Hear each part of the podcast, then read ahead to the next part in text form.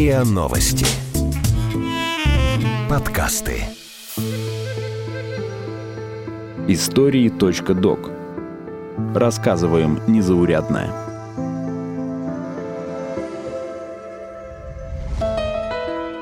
Для защиты использовала карандаш. Что умеют женщины-телохранители –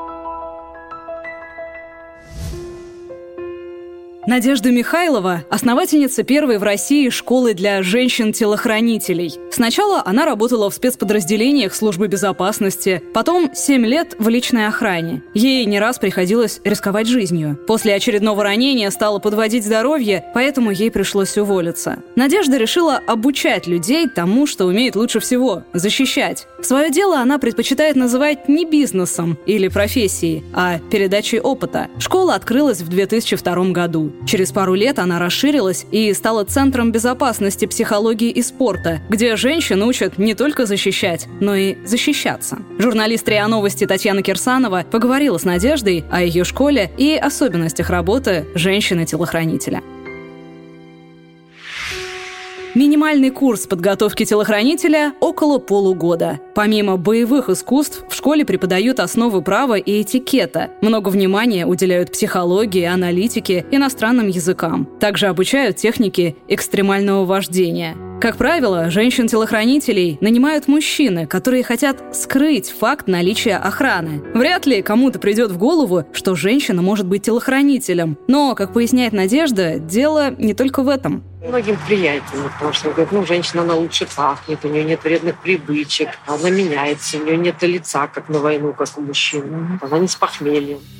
Для будущих телохранительниц большое значение имеют как внешность, так и интеллект. Сама Надежда имеет два высших образования и одно профессиональное. Она юрист, психолог и полиграфолог, то есть специалист по работе с детектором лжи. На что мы первое смотрим? Естественно, там а, внешний вид, да, образование. А человек может вообще способен думать, что чаще приходят, допустим, спортсменки, считают, что здесь э, физическая сила решает все. Она как раз не решает ничего. Поскольку если ты э, ошибешься просто даже в обычной ходьбе с клиентом, в пешем сопровождении, то что ты там умеешь в спортзале, никому не интересно. В самом большинстве наших клиентов это женщины и дети. Когда, допустим, наши ученицы, у нас были просто такие случаи, выглядит лучше, чем сама клиентка, клиент ее не берет. Давайте девочки, ну, вот откровенно похожи там на юноши. Мне просто, в принципе, смысла нет, допустим, брать обучаться такую девушку, потому что на работу будет сложно устроить. Ну а зачем? Для женщины-телохранителя страшнее ранение может быть только одно – супруга клиента. Случается, жены ревнуют своих мужей к охранницам, и Надежда столкнулась с похожей проблемой. Мужчину охраняли, а жена детектива. Ну, так он ехал за ними, что его вычислили быстро. Естественно, скрутили, положили. Ну, тут он Приняли его за как бы ну, естественно, конечно. Он сразу начал все рассказывать. Mm-hmm. Как бы. Там просто угроза была, и э, не посвящали жену в определенные вещи. Ну, mm-hmm. тут вот пришлось в конечном итоге все, всех посвятить. Впрочем, Надежда убеждена, что роман между охранницей и ее клиентом – это скорее сюжет для кино.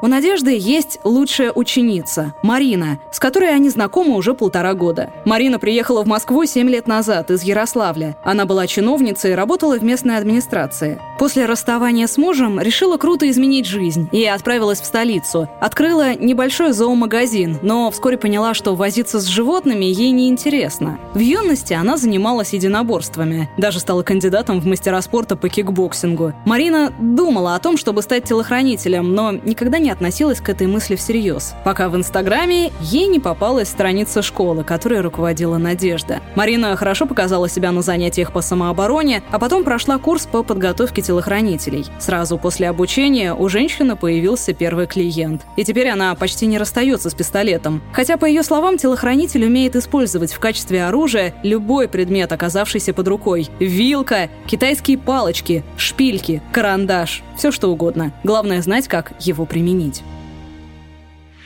Работая телохранителем или просто в силовых структурах, завести семью бывает сложно. Но, вопреки стереотипам, профессия женщины-телохранителя не мешает семейной жизни. У Надежды семья появилась достаточно поздно. Сейчас ей 40 лет, у нее есть муж и шестилетний сын. Ну, некогда просто раньше было, и были там свои процессы, так сказать, восстановления, и поэтому как-то не до этого.